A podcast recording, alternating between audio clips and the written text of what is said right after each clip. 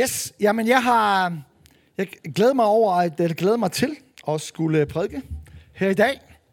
Og øh, det er ved at være lidt siden. Vi har holdt overlov, eller forsøgt på det i hvert fald. Og, og øh, ja, dejligt. Dejligt at se jer alle sammen. Og øh, det er rigtigt, at der er noget, som arbejder i mig, har gjort det i lang tid. Øh, og nogle af jer har, kan måske huske så langt tilbage, som der, hvor jeg prædikede sidst, øh, hvor jeg flere gange var inde og talte omkring det her med, hvad kirken egentlig er for noget, øh, for en størrelse. Hvad er det egentlig for et fællesskab? Hvad er det egentlig ligneragtigt, det hele det går ud på, det her? Og det skal jeg komme lidt mere ind på. Fordi der er ingen tvivl om, at vi lever i, jo, i en meget sådan individualistisk tidsalder, hvor det handler rigtig meget om mig og mig selv og min egen velbefindende. Og øh, evangeliet det, som Jesus kommer og forkynde, det bliver meget let sådan et selvhjælpsprogram på en eller anden fasong. Det, du kan blive en bedre version af dig selv, eller en eller anden stil. Øh, så i stedet for at betale dyre domme og gå til en coach eller gøre et eller andet, så kan du måske prøve det der med Jesus, og så se om ikke han kunne gøre et eller andet, som så kunne ligesom et eller andet få dit liv til at fungere lidt bedre, og få dig lidt mere op i omdrejning, eller hvad det nu er for noget. Øh. Og jeg har bare en klar oplevelse af, at vi er rigtig ofte fuldstændig misser det, som er pointen i Jesu forkyndelse. Og det vil jeg gerne til mig gå ind på. Det er selvfølgelig sin sag at sige sådan noget, fordi et eller andet sted, så er det jo som, det samme som at sige, alt hvad I har hørt indtil nu, det, det passer nok ikke. Nu skal I høre, nu kommer det rigtige. Det vil jeg ikke sige, men øh, jeg tager lidt med på min rejse i forhold til, hvad det, hvad det er for nogle ting, som jeg synes lukker sig mere og mere op for mig. Jeg har valgt at kalde mit øh, tema, øh, når næsten flytter ind. Og øh, det ved jeg ikke, om det kommer op her. Hvad siger du? ja, og øh, det kommer til at handle om det her med Guds rige. Der var en, der spurgte mig for et stykke tid siden, jeg kan ikke huske, hvad sammenhæng det var. Der var en, der stillede mig det spørgsmål. Hvad var det egentlig, jeg tror, det var i en eller anden panel, eller vi var i hvert fald flere, der fik samme spørgsmål. Hvad var det egentlig, der gjorde, at du, Johannes, og de andre, som var i panelet, hvorfor valgte I egentlig at blive kristne? Og det er jo sådan, en, så skulle jeg tænke rigtig langt tilbage, fordi øh, jeg blev øh, sådan en kristen, dengang jeg var teenager. Og sådan, hvad var det egentlig ligneragtigt, der gjorde, at jeg valgte at sige, at jeg vil følge Jesus? Og øh, på det spørgsmål, når jeg sådan tænkte over, at jeg skulle svare på det, hvad var det, der lige fik sådan en, en ung øh, teenager, en oprørsk teenager, skal jeg lige hilse at sige. Meget oprørsk teenager. En meget skråsikker øh, teenager, som øh, troede så meget på sig selv, at øh, det kunne næsten ikke passe, at de andre havde ret, og så videre og så videre, lige meget hvad de sagde. Hvad var det lige, der fik sådan en rebels type som mig, til rent faktisk at lægge mig fladt ned og give mit liv til Jesus, og så sige, fra nu af, så skal du bestemme over mig. Så uanset hvad du siger, så gør jeg det. Hvad var det, der gjorde det? Og, og når jeg mærkede efter, så skulle jeg godt mærke, det der fascinerede mig, mere end noget som helst andet ved Jesus, det var hans radikalitet. Det var simpelthen den der oplevelse, at han kommer faktisk og forkynder noget, som er så radikalt anderledes. Og en så radikal anden måde at se på verden på, så radikal anderledes måde at se på andre mennesker på. Han gjorde ikke forskel på mennesker. Han var fuldstændig ligeglad, hvad de mente. Han var fuldstændig lige så oprørst, tænkes, som jeg er.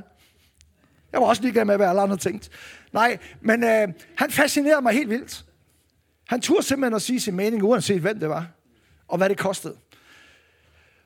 Og så kom han og introducerede noget, som var så radikalt anderledes, en radikalt anderledes måde at leve på.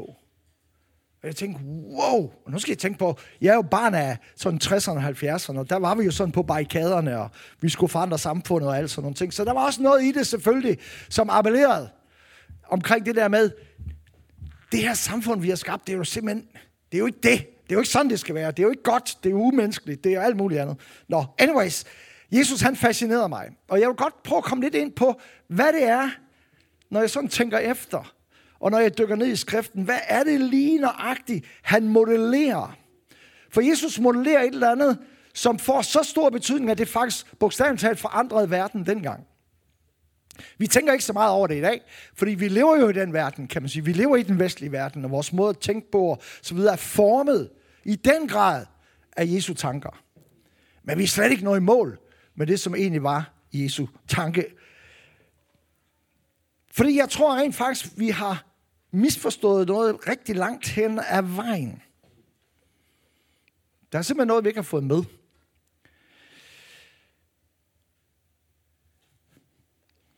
Det centrale i Jesu forkyndelse, og jeg har sagt det mange gange, det ved jeg godt, for jer som har været her før og hørt mig, at det centrale i hele Jesu forkyndelse, alt hvad han kommer og siger, det handler om Guds rige.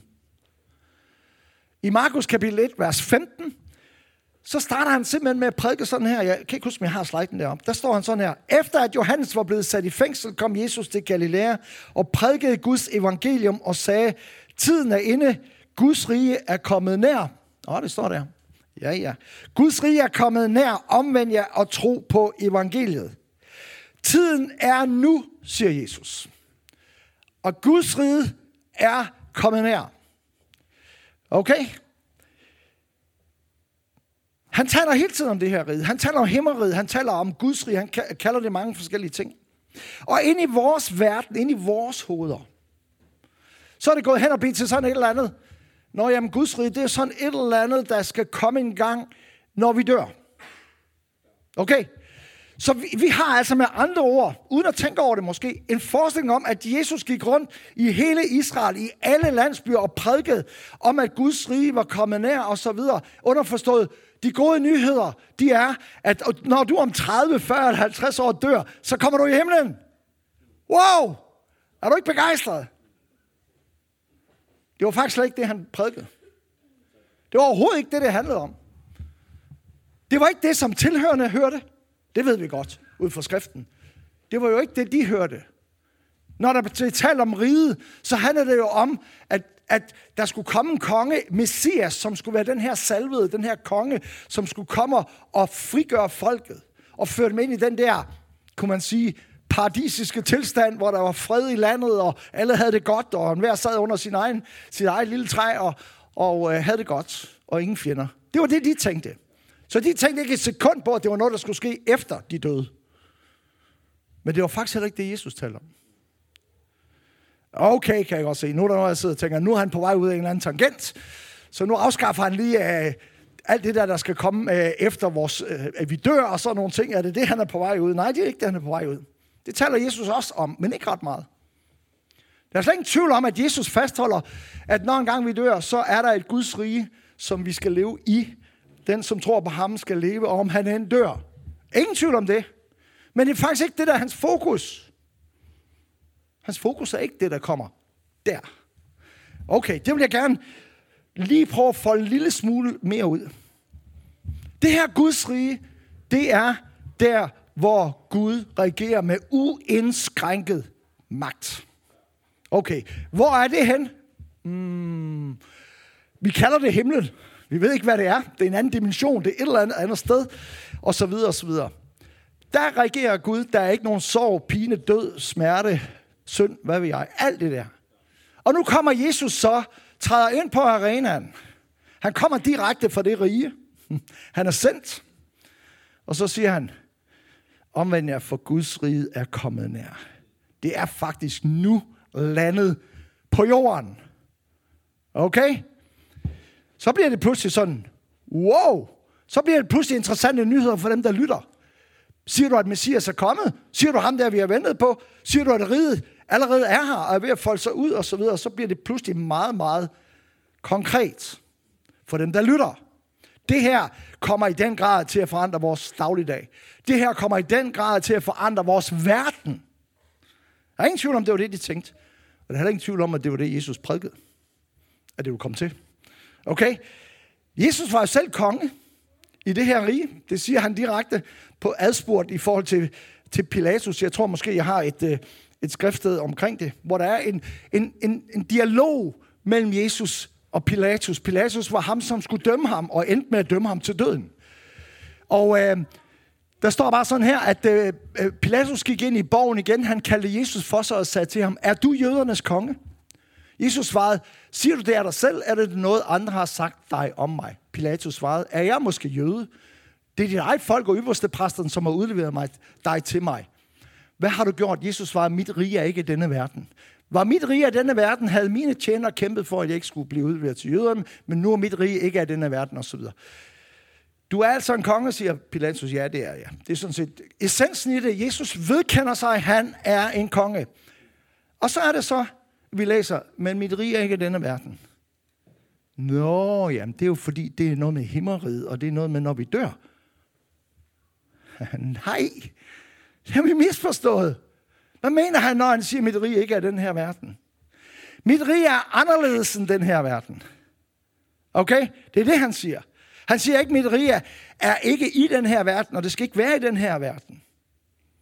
Lidt før det her, der beder han i sin ypperste præstlige bøn, som den hedder i kapitel 17 i Johannes. Jeg tror, jeg har det skriftet med også. Der beder han sådan her om for, for sine disciple. Jeg beder ikke om, at du skal tage dem ud af verden, men at du vil bevare dem fra det onde. De er ikke af verden, ligesom jeg ikke er af verden. Hvad er det, han siger? Siger han, at de er nogle åndelige væsener, som svæver rundt? Nej, han siger, at vi lever i den her verden, men vi er ikke af den her verden.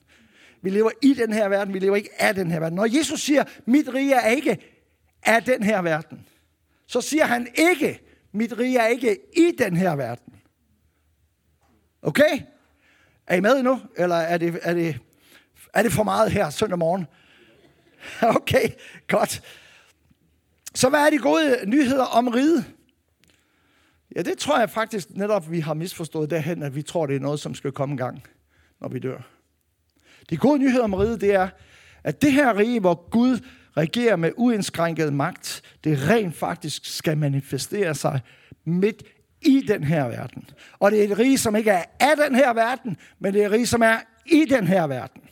I og med, at Jesus kom og bragte det herned. Okay? Jesus han underviser i bjergprædiken, som er en lang prædiken over tre kapitler i Matteus evangeliet. Og han starter med, og, og med det, der hedder saligprisning, hvor han siger, at de er salige, alle dem, som står og lytter, og alle dem, som tager imod Jesus og lukker deres øh, liv op for ham, de skal være lykkelige, de skal være salige, siger han så. Og så fortsætter han med at sige, i er verdens lys, siger han. I er verdens lys. I er jordens salt. Og jeg ved ikke, om du kan forestille mig, hvordan det er, at have været en af de disciple, som stod omkring Jesus. Og som ved, at hele verden er en elendig forfatning. Det var der dengang, det er det i dag. Luk op for aviserne, luk op for tv, gå på internettet. Verden er et noget specielt sted, og ikke et godt sted. På mange måder. Og nu siger Jesus, det kan godt være, at I synes, der er mørkt i den her verden. Det kan godt være, at I synes, at det ser forfærdeligt ud i den her verden. Nu skal jeg fortælle jer en hemmelighed. Ved du godt, at du er verdens lys? Ved du godt, at du er verdens lys? Ved du godt, at du er verdens lys? Ved du godt, at du er verdens lys? Ved du godt, at du er verdens lys? Og så pegede han på sine disciple og sagde, I er verdens lys. Håbet for den her verden, den er her. Okay? I er verdens det vil sige, hvis mørket skal vige, så er det på grund af jer. Og det er derfor, I ikke skal sætte jeres lys under en skæppe, altså sætte det under en spand. Det er derfor, I ikke skal skjule det et eller andet sted. Man tænder ikke et lys, og så gemmer man det væk. Nej, man holder det frem. Fordi lyset bliver nødt til at blive præsenteret, for ellers så vil mørke bare reagere uindskrænket. Og den eneste, der kan tage kampen op mod mørke, det er det lys, som er i jer, siger han. Det er så voldsomt radikalt et budskab, at han betror verdens håb, om man vil, til de der disciple. Jeg ved ikke, hvordan du ville have haft det, hvis du bare var en ud af 12, som får at vide, det er faktisk jer, der er verdens håb. My goodness. Det er da en stor opgave. Eller i jordens salt. Al den der elendighed og korruption og forrødelse, der finder sted hele tiden, den er det eneste middel imod det. Det er jeg. Der findes ikke andre. Det findes ikke andre steder. Og hvis ikke det findes hos jer, midlet, så findes det ikke. Hvis saltet mister sin kraft, så er det ikke noget værd. Okay? Efter han har undervist om det, at de er verdens lys, så begynder han at fortælle om, hvordan de skal leve. For netop at være det her lys, så taler han om at elske sine fjender. Så taler han om at gøre godt imod dem, der forfølger en. Så taler han om at tilgive. Så taler han om at være generøs, så taler han om alle de her forskellige ting. Og lige midt i, at han er ved at fortælle det, så laver han, så underviser han en lille smule om bøn. Det her er det, I skal bede om, når I skal bede om, at I må blive verdens lys og jordens salt. Så skal I bede sådan her. Jeg tror, jeg har en slide fra Matthæus kapitel 6. Der står sådan her. Jeres far ved, hvad I trænger til, endnu før I beder om det. Derfor skal I bede således. Hvor far, du som er i himlene, hellig blive dit navn. Kom i dit rige, ske din vilje, som i himlen, således også på jorden. Aha, er der nogen, der tænker, den kender jeg. Den har jeg hørt før.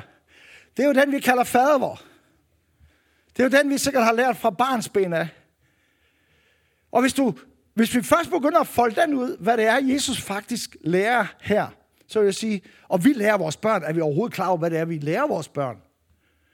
Det her, det er jo det mest revolutionære indoktrinering, man overhovedet kan tænke sig. Tænk at lære sine børn sådan noget som det her. For hvad er det rent faktisk, vi lærer dem at bede? Hvad er det rent faktisk, der står? Vi skal bede om, at det på samme måde som Guds vilje sker i himlen, så skal den begynde at ske her på jorden. Ikke om, at vi skal ikke bede om, at vi kommer i himlen en gang, når vi dør. Det er ikke det, han lærte mig at bede. Han lærte mig at bede om, ikke at vi skal gå til himlen, men at himlen skal komme til jorden. Det er det, han beder om. Det skal I bede om, siger han. Vi skal bede om, at Guds rige bliver manifesteret her på jorden. Hvordan sker det? Det sker ved, at Guds vilje begynder at ske. Jamen, hvem er det, der skal gøre Guds vilje? Der er jo ikke andre til det end os, som har taget imod Jesus. Som er gået ind i det kongerige. Vi er blevet født ind i det. Vi er født på ny. Kommet ind i det rige. Vi har givet vores liv over til ham som vores herre vores konge. Så nøjagtigt som jeg gjorde, da jeg var teenager, sagde, jeg lægger mig fladt ned. Du skal være min herre. Hvem andre skal begynde at gøre Guds vilje i den her verden? Hvem er det rent faktisk, der skal opfylde det der, så at sige, at Guds vilje sker? Det er jo os. Og det er jo derfor, han underviser dem om, hvordan de så skal leve. Sådan, at de rent faktisk gør Guds vilje. Sådan, at rent faktisk lyset skinner.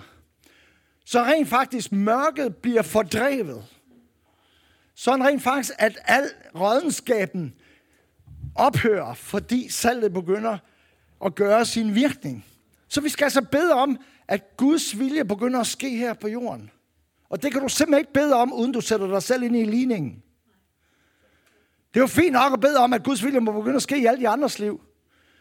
Bare jeg kan få lov til selv at bestemme over mit eget liv. Nej, nej, nej, sådan fungerer det ikke. Når du beder den bøn der, så bringer du dig selv på banen. Wow. Okay, Gud. Jeg ved ikke, om jeg tør at bede fadervor efter det her. Men det betyder rent faktisk, Gud, okay, lad din vilje ske igennem mig, uanset hvad. Det var sådan, Jesus levede. Jesus sagde og gjorde ikke noget, uden at det var i overensstemmelse med faderens vilje. Det var jo også derfor, Guds kraft virkede så mægtig igennem ham.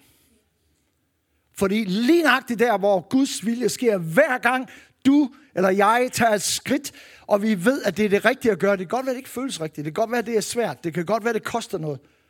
Hver gang du gør det, så manifesterer Guds rige sig lige der.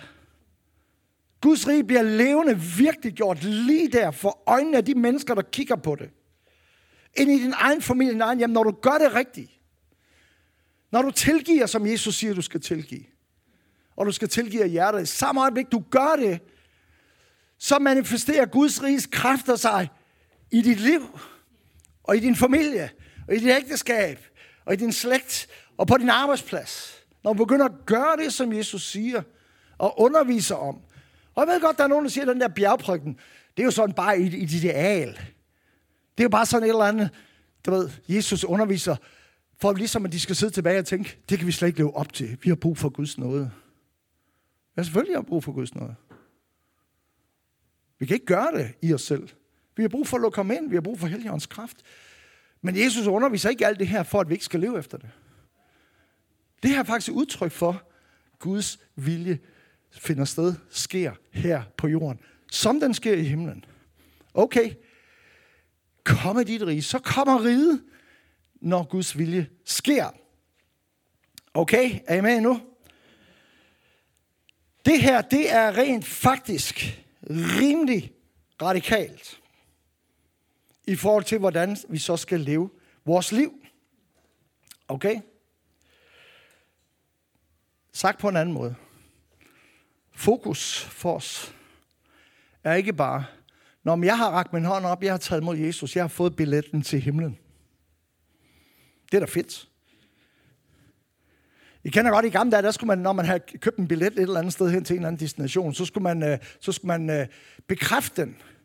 Ja, noget med 24 timer før, eller sådan et eller andet, skulle man gå ind og bekræfte den. Ring til byrådet, eller et eller andet, for at få den bekræftet. Og jeg har nogle gange indtryk af, at kristne, det er sådan, du ved, de har fået billetten til himlen, så kommer man lige en gang imellem, måske i kirke eller et eller andet, for lige at få bekræftet, at billetten stadigvæk er gyldig.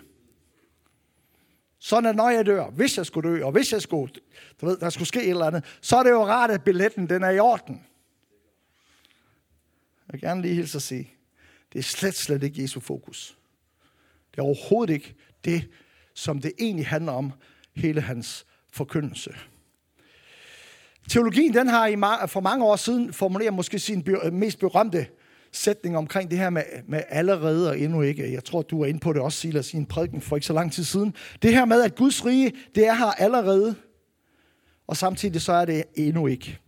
Og øh, det skal ikke sige en hel masse om, bortset fra at sige,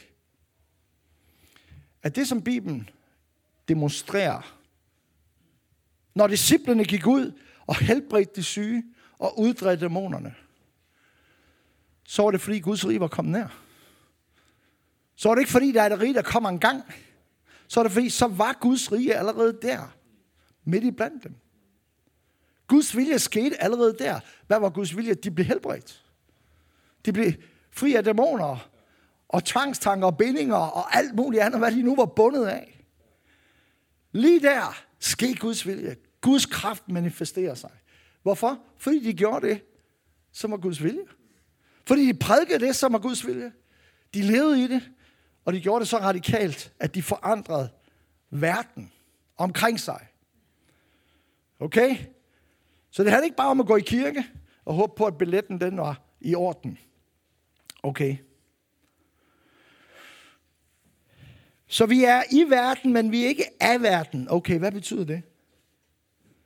Hvad betyder det at være anderledes? Jamen, der er jo ingen af os, der bryder os om at være anderledes, er det det? Ja, det ved jeg ikke. Nogen kan jo godt lide at være anderledes. I et eller andet omfang, men ikke alt for meget. Lidt, man må godt stikke en lille smule af, så at folk lægger mærke til en, ikke?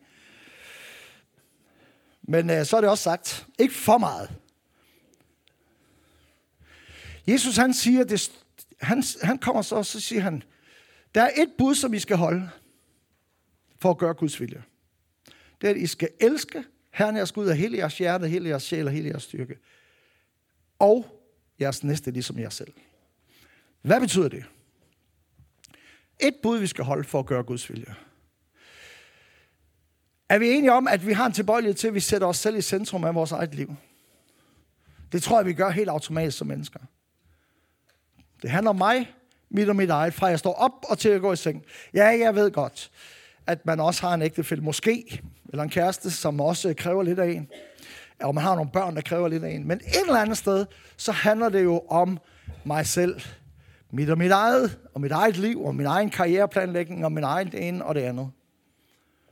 Hvad betyder det så at sige, at du skal elske Herren din Gud af hele dit hjerte, hele din sjæl, hele din styrke, hele dit sind? Det betyder rent faktisk, når Jesus skal undervise om det, så betyder det rent faktisk, du kan ikke elske Gud uden at gøre hans vilje. Og gøre det af hele dit hjerte, af hele din sjæl, af dit allerinderste. Så du lukker ham ind i dit hjerte. Det er sådan, vi udtrykker det. Det er også sådan, vi lærer det sikkert i børnekirken. Du kan lukke Jesus ind i dit hjerte. Det vil sige helt ind i centrum. For han er lov til nu at være den centrale person. Okay. Men hvad betyder det så, når han siger, at du skal elske din næste som dig selv? Jamen, hvis det er dig, der er derinde i centrum, sammen med Gud nu, fordi nu har du lukket ham ind, hvad betyder det så i forhold til det, han siger om næsten, at du skal elske ham som, eller hende, som du elsker dig selv? det betyder, at næsten flytter ind. Det vil sige, at næsten går fra at være en, der er derude, til at være en, som du inviterer ind, helt derind, hvor du selv er. Helt der tæt på. Hvor næstens ansvaret for næsten og næstens ved og vel, betyder rent faktisk noget for dig. Fordi han er din næste. Jamen, hvem er så min næste? Det spørger disciple, eller det er der nogen, der spørger Jesus om.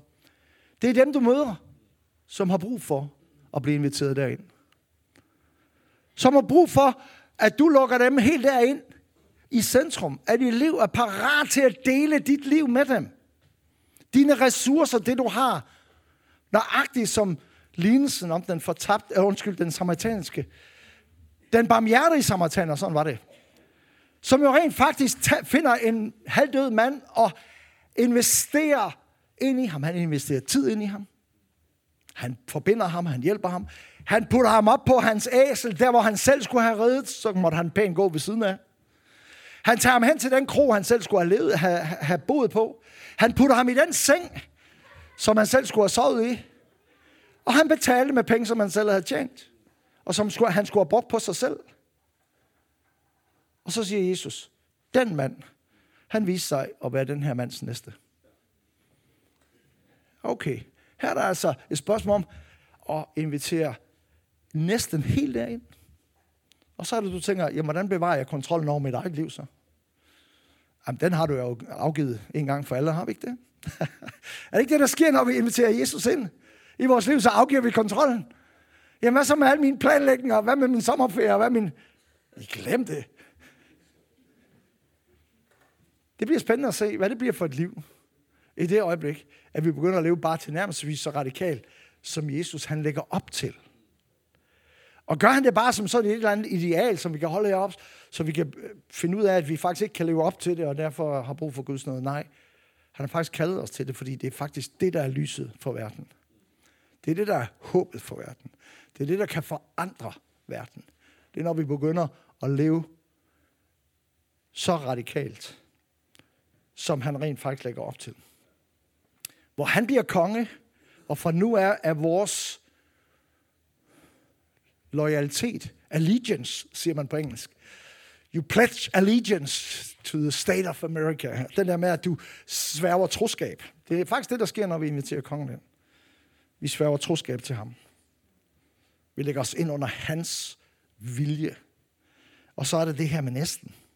Okay? Som øh, vi måske synes kræver lige lidt mere i første omgang. Men det er sådan set bare en udløber af det første.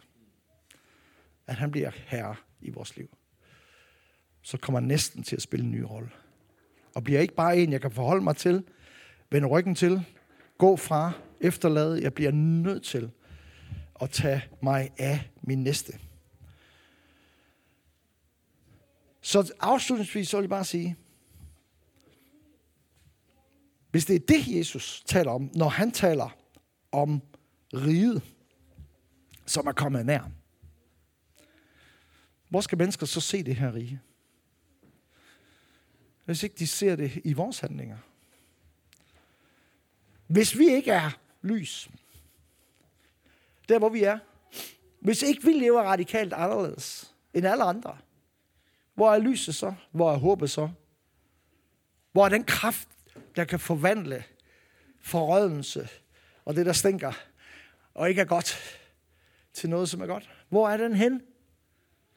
Den er til vores rådighed hver eneste gang, vi træder ind og gør Guds vilje. Uanset hvad det koster.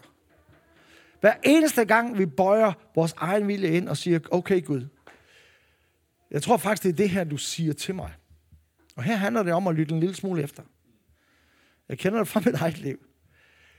Helligåndens stemme, når den taler noget til os, kan godt nogle gange være lidt, sådan, lidt nemmere at overhøre. Den kan godt være lidt stille, sådan midt i alle de andre ting, som vi har så travlt med, og så kan du alligevel godt mærke, at der er et eller andet, som du ved, du skal gøre. Og det, som Jesus han taler om, det er, at i det øjeblik, du gør det, og det kan godt være, at det går stik imod alle dine planer. Det kan godt være, at det er stik imod alt sund fornuft. Men i det øjeblik, du gør det, så manifesterer Guds rige sig der. Og hvad består Guds rige af? Det består af retfærdighed, fred og glæde. Okay? Vil du gerne have fred og glæde? Det kommer din coach ikke til at give dig. Det hjælper ikke noget at tage på et selvudviklingskursus. Det handler om at træde ind og begynde at gøre Guds vilje. Retfærdighed, fred og glæde, men ikke nok med det. Men der, hvor du træder ind og gør Guds vilje, der manifesterer Guds kraft sig. Det er der, der er kraft til genoprettelse, fordi det, som er målet med hele riget her, det er jo, at han ønsker at genoprette alt det, som er ødelagt. Og så langt som jeg kan se, og det kan godt være, at jeg nu træder nogen teologisk over tæerne, så vidt jeg kan se, så bliver det her på jorden. Så er det rent faktisk, han er i gang med at etablere sit rige her på jorden.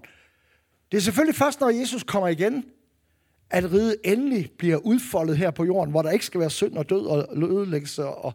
Men det er her på jorden. Det er overbevist om. Så når der står, at der skal komme en ny himmel og en ny jord, så betyder det, at den her himmel og den her jord, som vi kigger på osv., den bliver genoprettet til sin oprindelige bestemmelse. Det som var Guds oprindelige tanke. Og vi er allerede ved business med genoprettelse nu. Det starter med vores eget liv. Og så begynder det at ske ud for os, hver gang vi tager et skridt, hvor vi gør Guds vilje. Og lytter mere til ham, end til os selv. Når vi tør at lade næsten flytte ind i vores liv, Ryk ind. Også der, hvor det koster noget. Så har han lovet, at det er særligt at give, end det er at modtage. Så har han lovet, at vi skal ingenlunde gå glip af vores løn.